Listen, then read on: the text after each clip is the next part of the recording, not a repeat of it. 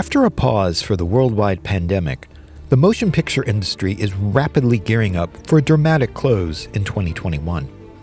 Between now and the end of the year, theaters in North America and Europe will be premiering much anticipated and often delayed releases of, say, the new James Bond film, and the much anticipated epic Dune, and Spider Man No Way Home.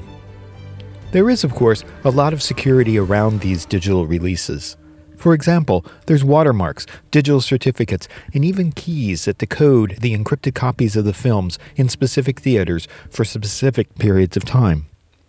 Yet, somewhere in China, one digital projection server slipped through the cracks and, for a period of about three years, allowed pirates to make pristine copies of first run digital feature films.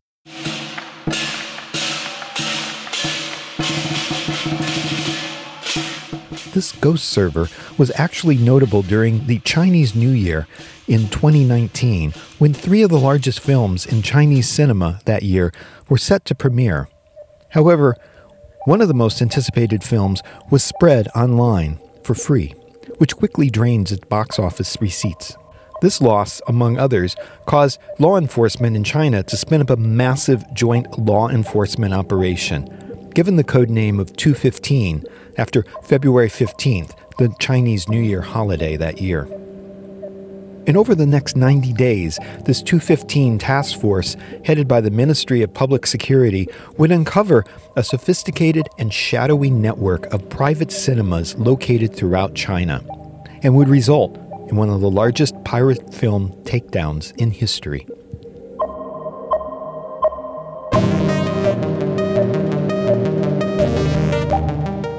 Welcome to The Hacker Mind, an original podcast from ForAllSecure. It's about challenging our expectations about the people who hack for a living. I'm Robert Vamosi, and in this episode, I'm telling the story of Ghost One, a piece of motion picture projection hardware with a digital certificate that simply should not exist, that was responsible for some of the most pristine pirated films to date. And it's also the story of the Two Horses Gang, and how they created a shadowy network of private cinemas in China. And finally, we'll discuss why you'll have to go back to the theater if you want to see that latest installment of James Bond.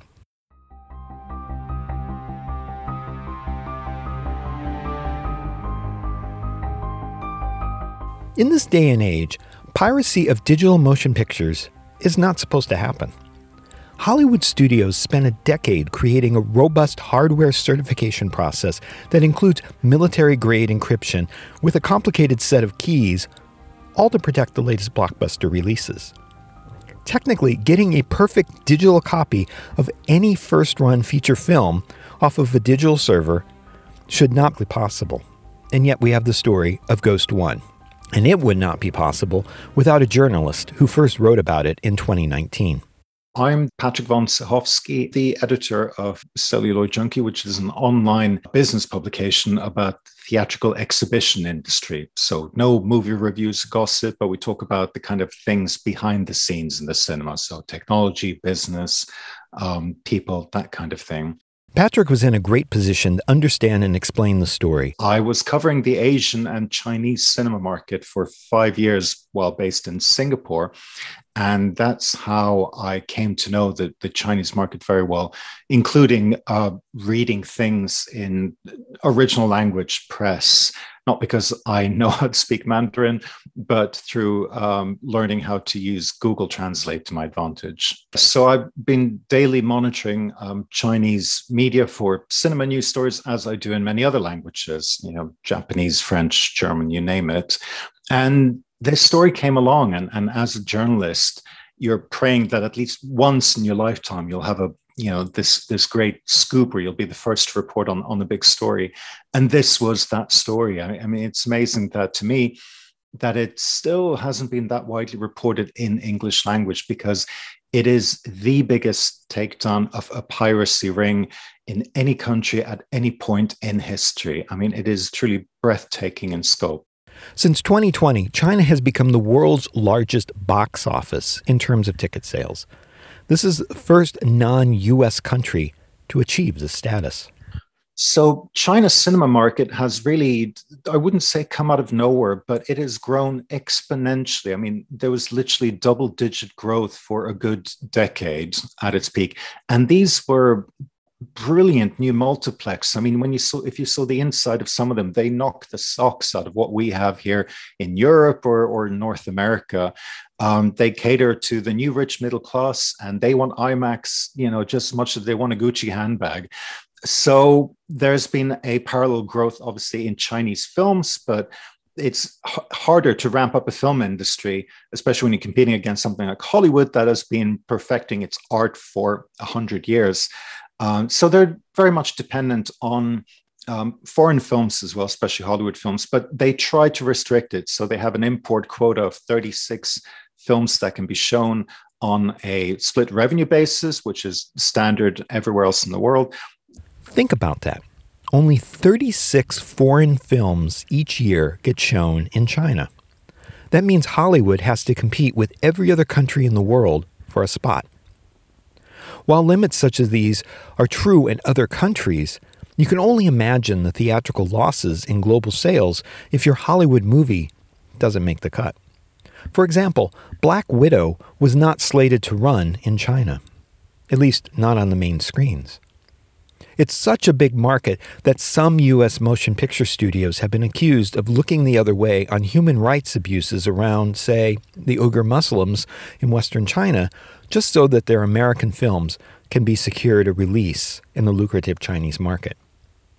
Even so, there remain other legal ways to get your film distributed in China apart from that, you can do special deals of just paying a lump sum and then you get to show the film however much you like. But yes, so you don't get to show just anything in uh, Chinese cinemas.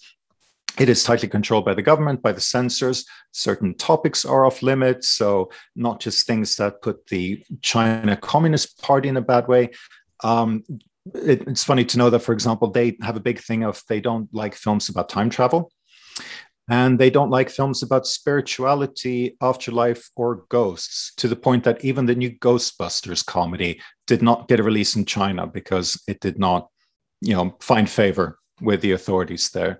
So the films, some films, you know, uh, most of the big films from Hollywood do tend to get released, the Avengers and so on. But even something like uh, Marvel's Shang-Chi now has not gotten a release date for various reasons because it is the world's biggest cinema market in terms of number of screens as of three years ago. Because of the pandemic last year, it became the biggest cinema market by box office too. So China is a cinema market force to be reckoned with. Given the tight control on the Chinese box office, there are illegal alternatives to getting that popular motion picture into the Chinese market. Obviously, they have a very uh, varied landscape in terms of the ecosystem. So the smaller towns, they even have drive-in cinemas there. And let's face it, when there's so much growth and there's so much competition as well. So, you know, there's a new multiplex coming into even small villages, and that puts the existing cinemas under pressure. And that means that there could be, and there has been, a lot of fraud and ways of cinemas just trying to stay alive by um, not reporting ticket sales, by um, involving in dubious practices such as allowing producers to buy out entire screenings uh, just so that they can show that their film is number one and it inflates the share price of their production company. It's it's been a bit of a wild east even as the chinese communist party is obviously keen to clamp down on nefarious activities such as that the story of ghost number one begins with the release of an American spy movie starring Brad Pitt. It's called Allied.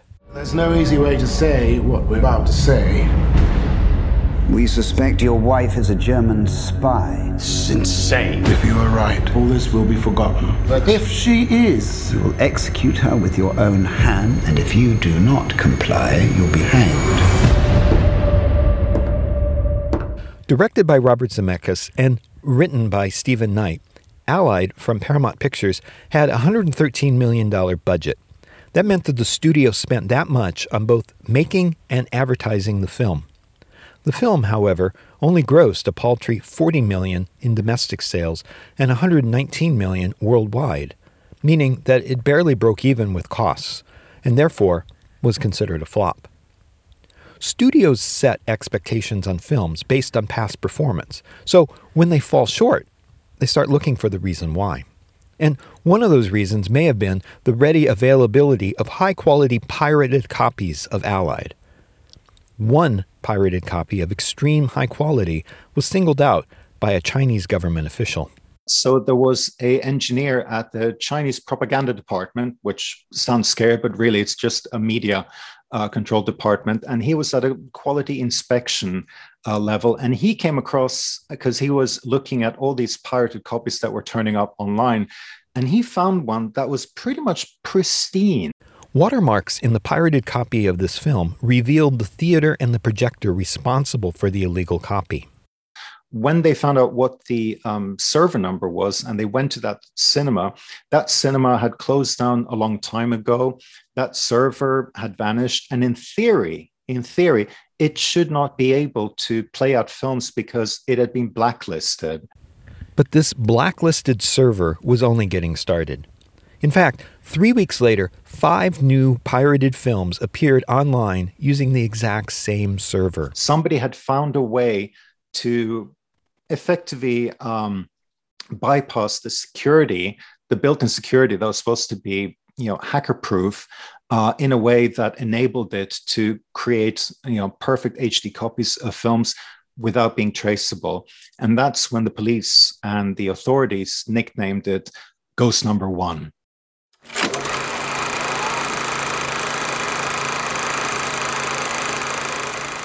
Motion picture piracy is not new. It's just that the quality of the pirated films has gotten much better. And it seems it has something to do with the transition from 35mm to digital, which was supposed to reduce, if not remove, piracy altogether. And you're right to ask this point because this is really the genesis of the story. So 35 millimeter film, not just for, for filming things, but for distributing and showing them, has been an incredibly persistent standard. I mean, there is no other um, medium in audiovisual history that has lasted as long as 35 millimeter did, and it's universal across the globe, and it's you know lasted for the better part of hundred years. Until fairly recently, films in theaters were made of celluloid, plastic with silver emulsion on one side. Mind you, this was a huge industry. You had the studios themselves, which made the final cut of the negative, and then you had these labs, such as Deluxe and Technicolor, which created thousands of copies of the film on metal reels. These then had to be shipped individually to theaters around the world. And the theaters often had to have people in the projection booths just to make sure that the film was running, that the bulb didn't burn out, and that the celluloid didn't break as it whizzed by at 24 frames per second. So, transitioning from this world with all those people to something else, that was pretty scary for the film industry. When the time came to replace it, which was the late, the very late 1990s, uh, and really, uh, there had been testing for a long time, but George Lucas really kicked it off when he said that the first of the new Star Wars films was going to be shown in digital in four locations, and he was going to make future films in digital. So, no other big filmmaker has ever said uh, that I'm going to project my film in digital because nobody thought it was good enough. And so, really he brought these efforts from behind the scenes by a lot of tech companies into the forefront we can argue offline whether The Phantom Menace was a great film or not. But the fact remains, George Lucas was a big enough name in Hollywood to hold the entire Star Wars franchise hostage and force an entire industry to change the way in which films were distributed and streamed. And then there was about a 10 year period of testing, experimentation, making sure that film uh, was being replaced by something not just as good in terms of the visual quality, but something better because there's no point just you know swapping um, like for like in digital. And the Hollywood studios spent a tremendous amount of time and effort to get it right. Theaters run films from a variety of different studios. That means that if one studio is demanding a change to digital, then maybe the other studios need to get involved as well. And what's interesting is that if you think about it, the Hollywood studios, we think of them as a monolith over there in, in, Los Angeles, but really they're they're you know six, seven companies that hate each other with a passion. Really wouldn't want to do anything to help each other unless their lives depended on it, but it did in this case. So they've come together three times in modern history to agree on something. One was the fight against piracy. Second time was the DVD standard.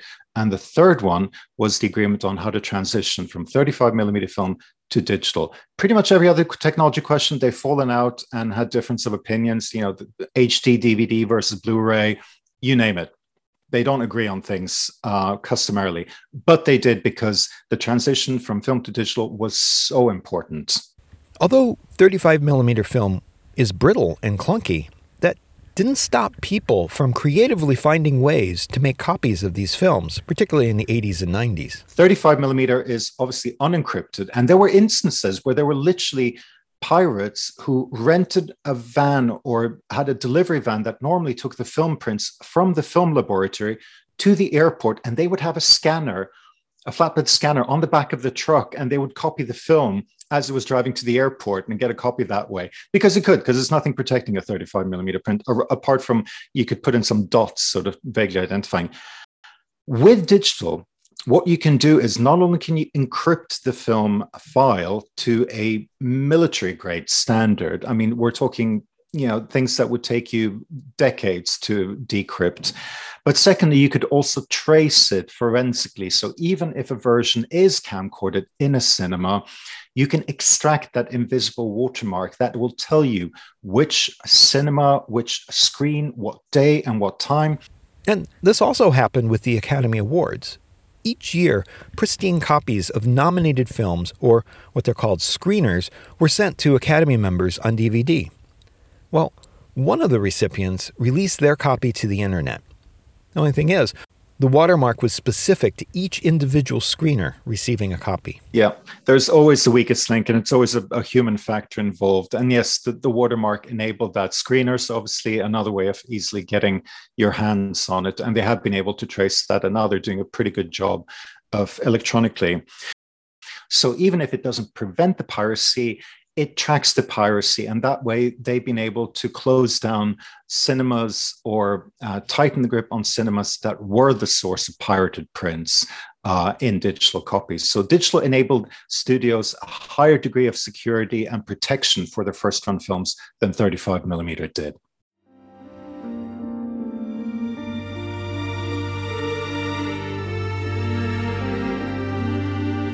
In order to transition from 35mm to digital, the Hollywood studios spent millions of dollars and roughly a decade codifying standards that would be universal in how films would be screened into the future. But what I should mention again about the Hollywood studios is so when they decided to get together and actually work together on agreeing on a standard for transitioning to digital, they wrote a document together called uh, the DCI specification, so the Digital Cinema Initiative specification. This document ran to about 180 pages and it covered everything from the resolution to the kind of formats, widescreen, how to encompass that, audio, um, metadata description, you know, the MXF wrapper for the uh, digital cinema package. But out of those 180 pages, about 75% of that pages were devoted to security and encryption. So that shows you just how important it was. I'm not saying that you know 7 or 5.1 channel audio wasn't important but they they covered that pretty efficiently in just you know a few dozen pages so there's still some cost in shipping these hard drives to each projector the obvious thing is is to point to savings. And yes every year they spend um, millions and millions with deluxe and technicolor to make these bulky 35 millimeter prints shipping the 35 millimeter prints disposing 35 millimeter prints. Um, but really they wanted to safeguard and also um, future proof the new technology. And one of the ways they do is that by going digital, they could do things that they couldn't do with 35 millimeter prints. Distributors send a hard drive with the encrypted film known as the Digital Cinema Package or DCP to each individual cinema. So they didn't quite get rid of the physical aspect, but instead of bulky uh, film reels that could weigh 60, 80 pounds, they now had just, you know, a portable hard drive that could be FedEx to the site. But yes, the digital cinema packages, the files, were still anywhere between 50 gig and you know 200, 300 gig, depending on how many subtitles, languages, versions were packed in there. Um, obviously, a feature of compression, so computer animation would make a much smaller file, but even the smallest files would be even 30 40 gigs and you couldn't do that over satellite over or there wasn't even fiber back then so yeah it was hard drives sent to cinemas Distributors separately send an encryption key that unlocks the film for a specific server projector combo during a set period of time. This required changes to the theatrical hardware. The security aspect of the hardware of cinemas is universal, and there are several components to it because obviously there's the media block and player, and then there's a projector. Previously, they tended to be uh, separate uh, pieces of equipment. There had to be a secure link between them as well these days the media player tends to be built into the projector unit as well. So it's more of a secure environment. But at least initially they were so cutting edge and, and these things were huge um, expensive uh, replacements that the projector unit and the server unit were separate. So if the individual films are watermarked and the individual projection units are fingerprinted as well then the digital key only works with a particular film on a specific projector and only for a specific length of time. So the server unit or the media playback unit had a um, certificate. So each one had a unique certificate. And the idea of how films would be played out is that each one would be issued with a key delivery message, a KDM, that would be unique for that film and that media player. And what that meant was this was another benefit to the Hollywood studios. They could say, I will give you the rights to play back Fast and Furious 7 or 8 in your cinema, but you will have this key for exactly two weeks. And after that, it expires. And that copy on your media player will be useless until I issue you with new keys. So it gave them a greater degree of control as well. In this new system, the KDMs were supplied separately. The problem was, back in 2000, some of these theaters still didn't have internet access the sheer number of um, KDMs and the logistical effort, this is not something that is easily automated as well. You have to remember initially, because of how early on it was, people literally had to um, get a KDM emailed to them. They would put it on a USB and then they would plug it into the media player to download the KDMs. Now, some of these cinemas, you have to remember, they weren't the most technically sophisticated in the 90s and the early 2000s. I know stories of people who had to go down to the Starbucks to get onto Wi-Fi because there was no internet in their actual cinema. Uh, there, they downloaded the KDMs, put them on the USB drive, and then walked back across the road to the cinema and plugged it in. Yeah, there weren't phone lines connected, so it's it's been um, a culture change, shall we say, for cinemas, and therefore there's never going to be complete automation, reliability, or ability to control and have overview over which units are um, active, are approved, and are located where in the world. And there was a bit of a to and fro between the cinemas. Because you could set that time period for those keys down to you know two hours on a specific date um, for a site. They might give you some um, extra time to test it, to QC the film beforehand, but it's a hard cutoff point in terms of the timing. And occasionally it came back to bite them. I remember when the second Star Wars of the new Star Wars films uh, that George Lucas premiered, it was running in Odeon Leicester Square, which is the flagship cinema in London. I mean, it is the red carpet destination here. And they were so paranoid about uh, the film running well in the first week. So they had two projectors running in digital in tandem. So at least if something went wrong with one, they'd switch over to the other one. And then they both went down at the same time because somebody had set the KDM parameters to West Coast time rather than London Greenwich Mean Time. So these tiny things, you know, they learn from it and, and then they start tweaking and saying, right, if the film has started, we'll let it finish playing, even if the time on the keys run out. But it is incredibly strict uh, controls that these uh, new digital tools enabled the studios to have.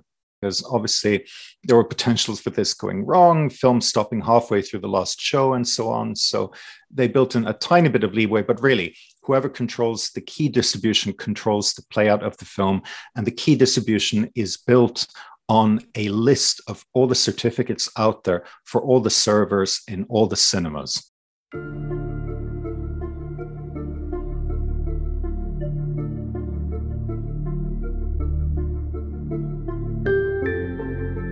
Suffice it to say, there was a digital transition period with the hardware as well, when older units were still out in the world.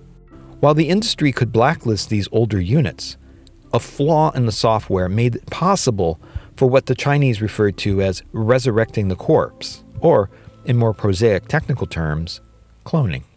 The cloning thing has been addressed, like I said, for more recent equipment. Um, the only way to be absolutely sure it doesn't happen is really to track down and remove um, all of the old piece of equipment, as well as constantly, you know, updating and keeping an eye on the uh, trusted devices list and for key issues.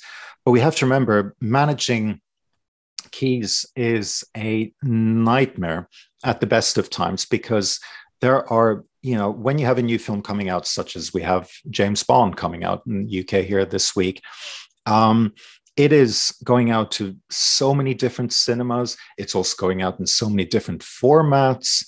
And so keeping a track of, you know, who do we have an agreement with? What's, um, you know, what's um, the status of there's equipment that gets swapped out.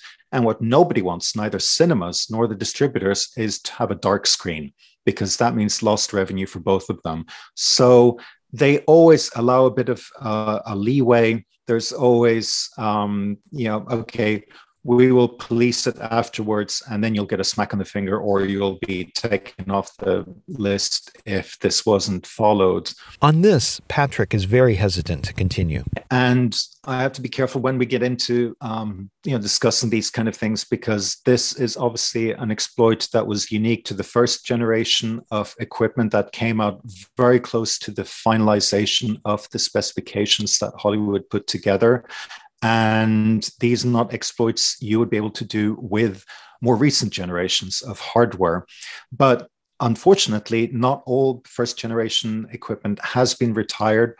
There are still copies out there. In theory, I know of ways that you know things could be circumvented. So we have to be mindful of not wanting to obviously create a manual for ne'er-do-wellers um, to try to copy this. So at some point in the transition, there was a flaw that allowed someone to change the identity of the projector and therefore change even the protection built into the digital film itself. Most of the uh, these things have been plugged, but yes, uh, there were ways of exploiting flaws in not so much the specification, but maybe how it had been implemented early on, which allowed, like you said, the manipulation of uh, the identity, you know, removal of the watermark, and the timestamp.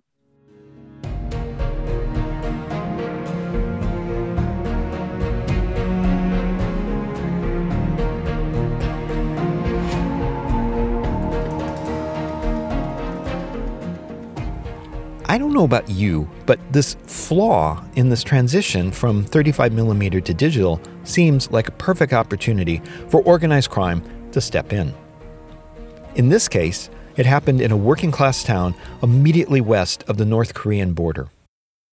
So, this is where it gets really fascinating because it uh, is a great story of this criminal enterprise that um, started with two really um, low life, small time operators who were um, operating, who were running a drive-in cinema in uh, Anshan City, which is you know a rundown steel town uh, on the border to North Korea. It's it's you know it, it's the sort of thing post-industrial thing you'd find in you know in Pittsburgh or it was twinned with Sheffield in UK. And so his name was Mr. Ma Mu, uh, Ma being the surname. So he teamed up with an old classmate called Mr. Ma Mo Song. There's a lot of Chinese names here, but thing to remember is they were the two Ma's, or therefore they became known as the Two Horses Gang because Ma is also the Chinese character for horse. So Mr. Ma and Mr. Ma dreamt up this new business plan for their uh, failing drive-in cinema that they were going to show first-run films, but they weren't going to pay for them. They bought this server um, from a cinema, and they paid about seven thousand uh, US dollar for it. It was a first generation um, server to show um, digital films. and it had the serial number A15591. This was the server that had been blacklisted after pirated copies of Allied first appeared a year earlier. And like I said, this uh, server had effectively been bricked because it had previously been used, and that's probably why it was available to sell because cinema had gone out of business. It had been identified uh, a year previously as a source of pirated films, so that's why it was uh, taken off the uh, trusted devices list for creating these uh, KDMs. So the person who'd bought it had bought a useless uh, server because it was basically a big letterpress. No one was going to issue film because the certificates are hardwired, supposedly hardwired into it. And so this is when they got the idea of trying to find a way uh, how to hack into the server. They found a way to enable or to found an engineer who could clone a certificate from another server. And so therefore, um, assume the identity of um, another, a legitimate server and a legitimate source. And so they then got a new certificate from a ser- server with a serial number A 03783, but in theory, they could have kept cloning certificates. And they got this new certificate by uh, sending somebody into a legitimate cinema in Tang County under the pretext of equipment maintenance. So, you know, this fake engineer goes into the cinema, clones the digital certificates, and then downloads the account and password for the KDM storage server. And what's remarkable is, is that they succeeded with relatively low tech approach to it. I mean, this wasn't some super sophisticated um, criminal enterprise, um, but it shows that when you find, find an exploit or a hack, then it doesn't necessarily have to involve a rocket scientist. The Mas didn't do any of this themselves, but they knew people who could do this for them. All they had to do was they had to bribe a cinema employee to look the other way for a few hours while they borrowed the hard drive with the films on them and then the keys were issued automatically for all of these legitimate cinemas in China. But one amongst them was a rogue one, taking advantage of the keys and certificates from a legitimate server um, to effectively imposter that server. And off that uh, rogue server came these pristine copies. So, was the quality any good? Yes, the quality was pristine because let's not forget that you know most of the camcorder piracy takes place in cinemas, and it's very hard to uh, record off the big screen um, covertly. Uh, or you know at a time when there's nobody else in there which is why you get these low copies uh, that have either um, poor sound or or you know unstable image I remember once uh, a friend in Asia, this is many, many years ago, before the advent of digital, was watching a um, copy that he thought was legitimate on VCD. And until halfway through um, the uh, film, suddenly the image goes up and down. You hear, Hachu! And that's obviously when the pirate was sneezing uh, not holding the camera steady. But here, you know, you can you don't even need a cinema. You just need a white wall, and you can fix um, the camera to it. And afterwards, they would use video editing uh, software to tweak and correct and sync the finished film file until it was uh, pretty much pristine.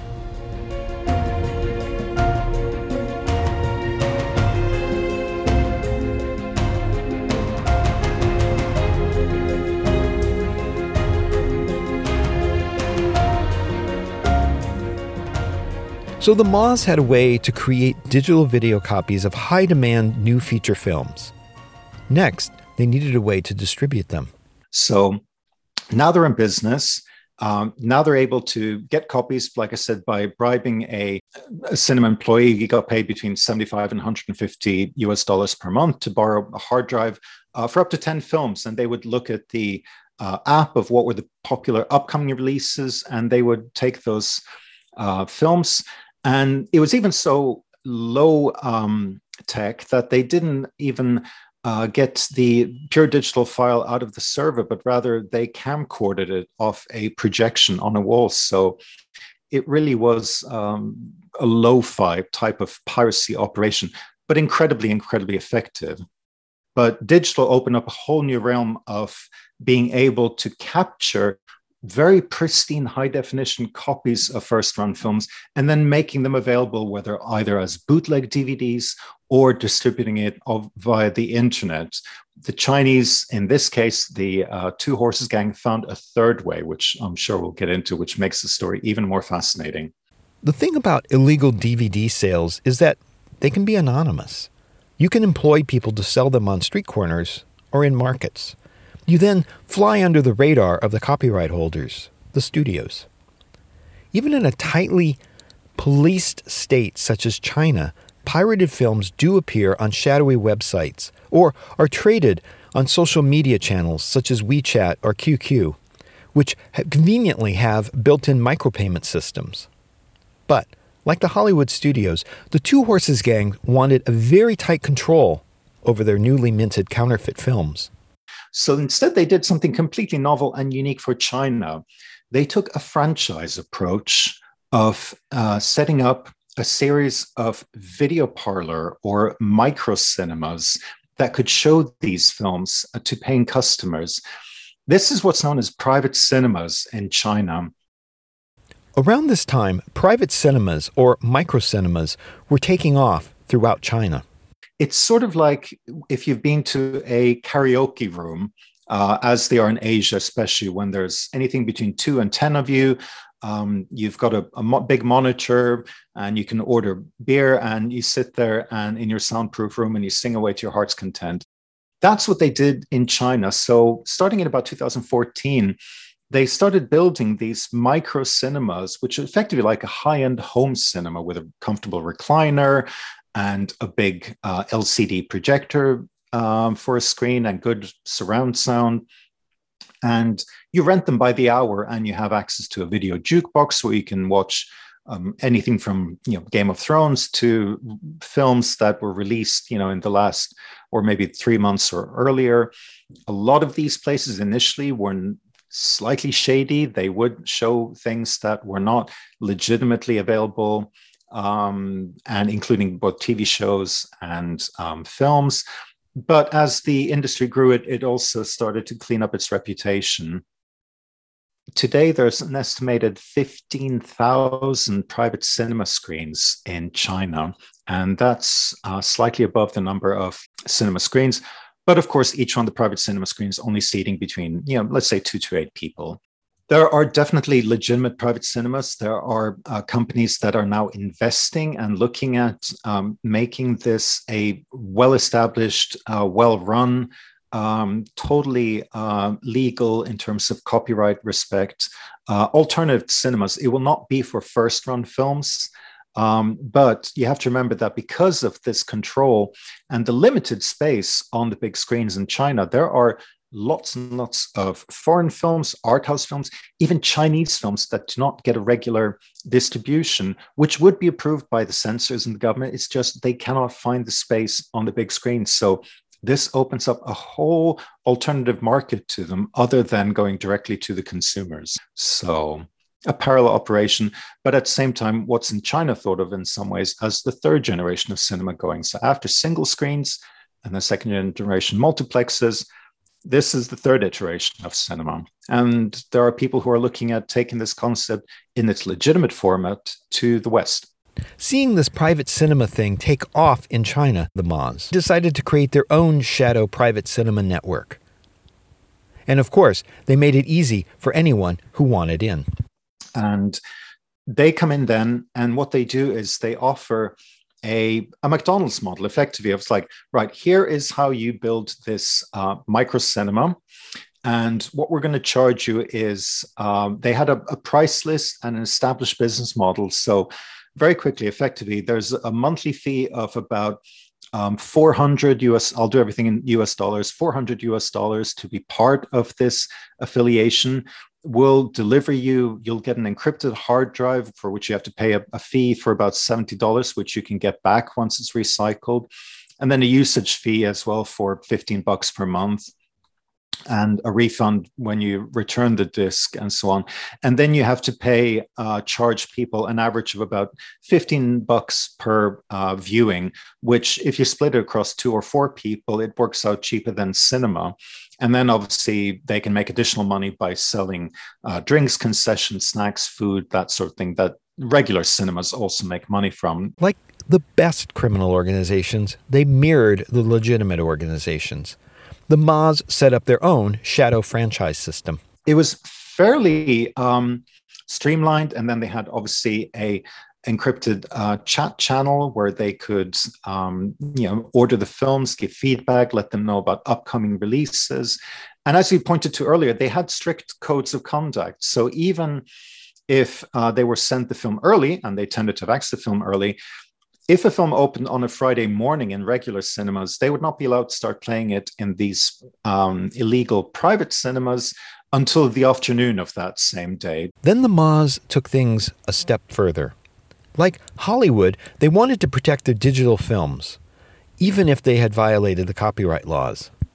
Given that they could remove the digital watermark and the projector ID from the digital films they copied, they could then add in their own. Even more interesting is that there was obviously no trust, and because there's no honor amongst thieves, between the franchisee partners and the two horses gangs. So they would encrypt the film and they would have their own watermarks so in the films so that they if those copies leaked online they would be able to trace it back to the private cinema that got access to it. One might imagine these illegal private cinemas as they were the only choice in say a small town. Well that wasn't true.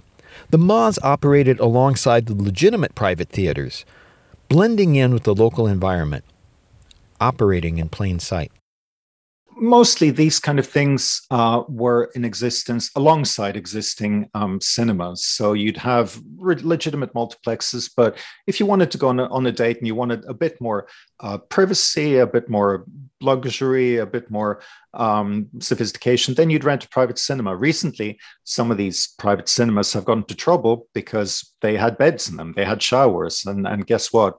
Hmm. especially mm. I suppose horny teenagers trying to get away from parents might be using them for more than just watching films.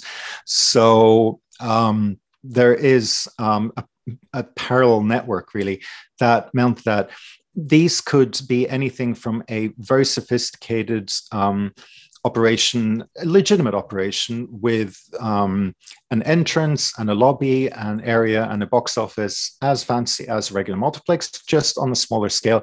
Two things that were built on the 13th floor in an apartment complex uh, where somebody took advantage of an empty space to furnish a few rooms with a projector, sound system, and a video jukebox but we know of at least uh, 330 private cinemas in 20 provinces across uh, China. For each one of these private cinemas, they could have multiple screens. There were many multiplexes. You have to remember by 2017 or 18, the number of private cinema screens overtook regular cinema screens in China. Not all high quality, you know, some of them were a little more than a sheet and a jukebox, some of them were as sophisticated, as luxury as you'd expect from a, a, you know a home cinema you know jeff bezos or you know a football or ice hockey player in the top league. And of course there's always a danger of taking something like this a bit too far.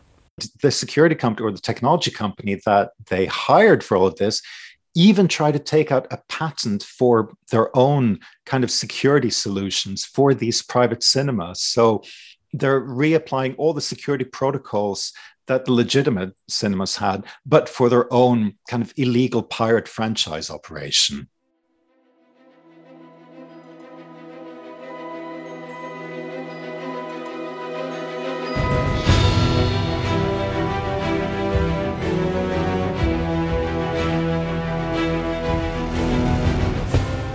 So back to 2019.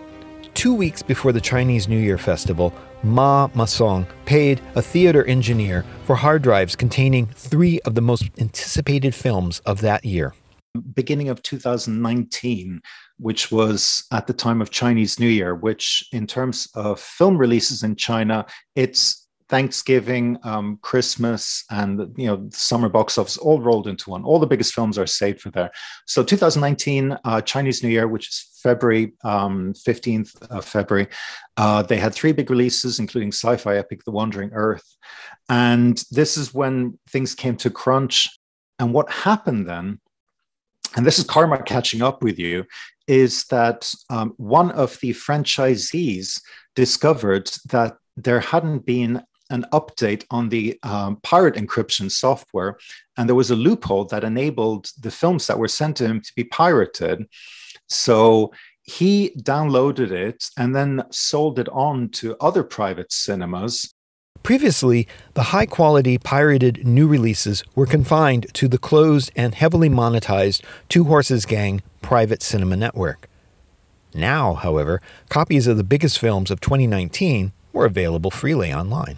It soon spread like wildfire because it was stored on a Baidu uh, cloud sharing link. So before you know it, these films were all over the internet.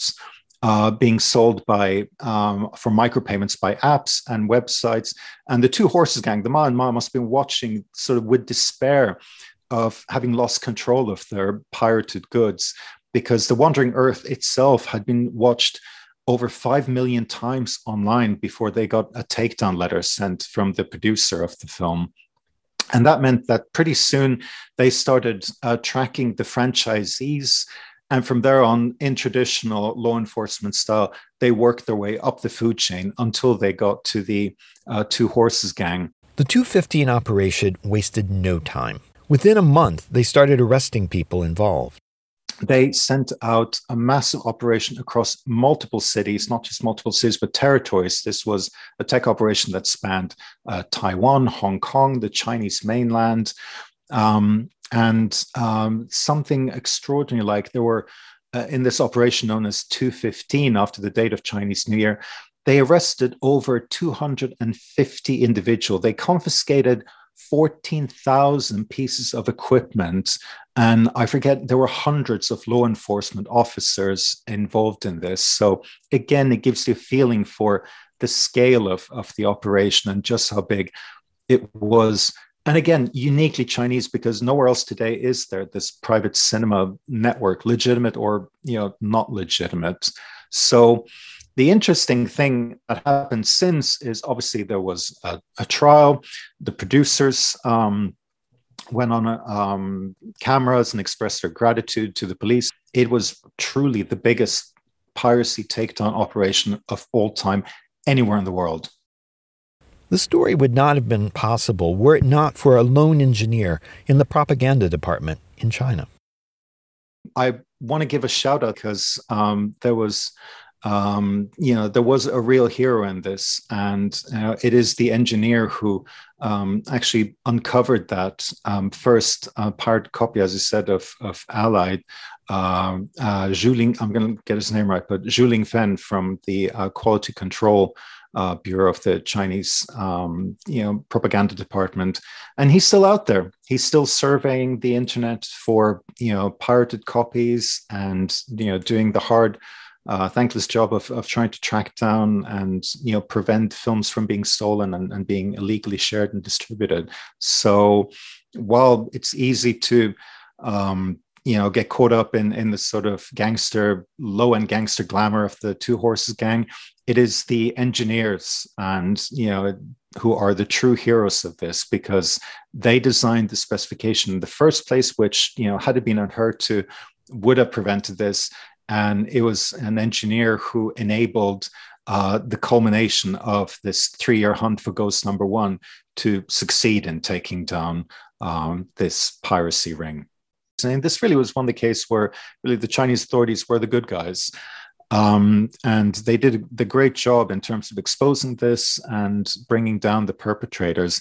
But of course, they by themselves cannot fix uh, what was inherently problem with early generation software. So in theory, we could see um, a ghost two or ghost number three or ghost number four.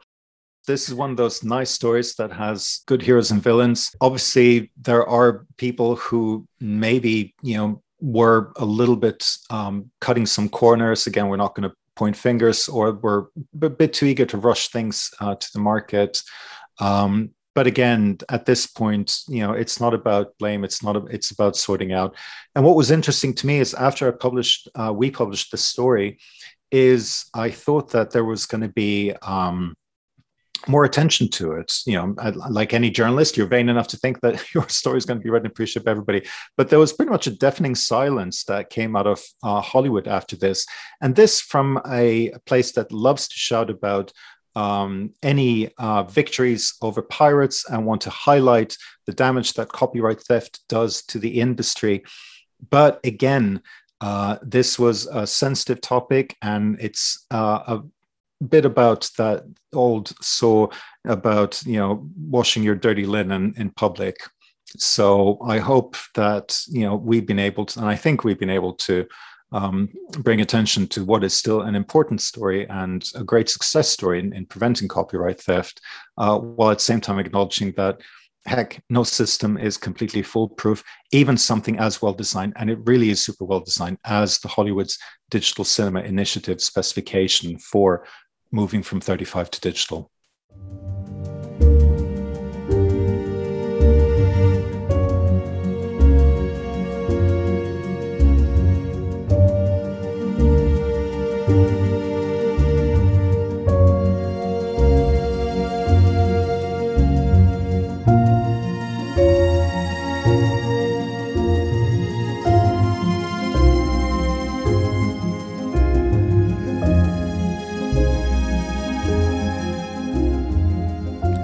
The story of Ghost Number One ended in 2019. But as with any Marvel motion picture today, there's always a scene after the end credits a coda. So, despite all the advanced digital piracy controls within DCI, digital piracy of pristine motion pictures unfortunately continues to this day. Which is why Patrick is presenting a talk at SecTor in 2021 and this is the reason we're talking about it today, is that we've obviously had a pandemic which shut down cinemas not just in China temporarily, but here in the US. But in the meantime, you know, we've seen the appearance of pristine high definition copies of first run films appear on pirate sites again. And it has nothing to do with any ghost server. It has to do with Hollywood um, deciding on a new release strategy of films one that would um, either bypass cinemas or go in parallel to a theatrical release and to put it online on premium video on demand or subscription services. So HBO Max, Disney Plus, Premier Access meant that films that previously came out in a shaky, bad, pirated copy that was camcorded in the cinema, now literally minutes after it is released uh, you have a perfect high definition, maybe even 4K copy of uh, Black Widow or Jungle Cruise or you know Godzilla versus Kong, because the studios have decided that you know during the pandemic we're going to have to think beyond cinemas and we're going to test straight to uh, consumer releases. There was this trend during the pandemic for new motion pictures to have a day and date release, which simply means, in film terms, that there was a simultaneous release of the film on multiple platforms, most commonly theater and home video. With the pandemic in full bloom, they were simply going to release the films online. Remember, a critical component of this anti piracy technology was a close tie with the hardware digital projector. By removing the theatrical release, by going straight to online streaming, they kind of neglected that critical part. What we're seeing, though, since is that there's been a bit of a U turn. Warner Brothers has announced that HBO Max is not going to release uh, their big titles uh, day and date with cinemas from next year. And uh, Disney has said that they're not going to do any more of these releases uh, day and date after they got into trouble, obviously, with Scarlett Johansson suing them for lost earnings because box office diminished for Black Widow but also because films that were released exclusively in cinema, like uh, Marvel's Shang-Chi or uh, Free Guy, did so much better at the box office, and they'll still get make money in digital releases to the home. While at the same time, there were no pristine copies uh, of those films floating around online because piracy is so much more difficult when there's only legitimate theatrical release. So the studios invested all this work in DCI, and they worked on watermarking the films and creating digital certificates for the projection hardware.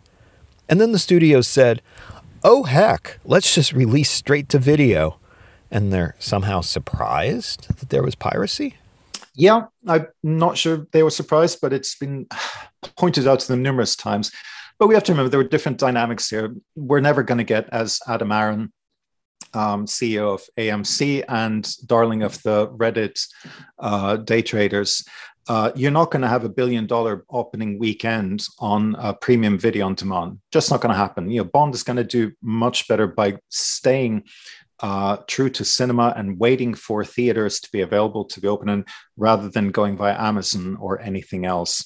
So there's more money to be made in cinemas because people are, well, for one thing, sick of streaming after, you know, however many months of lockdown, but because cinema is more than a way of consuming films. It is a social experience. It is something we go out and do together. It's something we enjoy together. Just like we're not going to stay home and keep having food delivered to us once restaurants are open. So that's why cinema lives on. I want to thank Patrick for his original reporting on this and for updating his story for his presentation in 2021. Digital piracy isn't about sticking it to the man. It's really about hurting the little guy the construction worker, the stunt driver, the people you see in the end credits as you are waiting for that final scene in any Marvel movie. Those are the people who are the victims. Remember that the next time you think it's fun to download a first run feature film for free. And, as a side note, be sure to run some antivirus on your digital device after you do so. Remember, often you get what you pay for, and malware, it's always free. Let's keep the conversation going. DM me at Robert Vamosi on Twitter or join me on Reddit or Discord. The deets are available at hackermind.com. The Hacker Mind is brought to you every two weeks, commercial free, by ForAllSecure. For The Hacker Mind, I remain your one time cinema auteur, Robert Vamosi.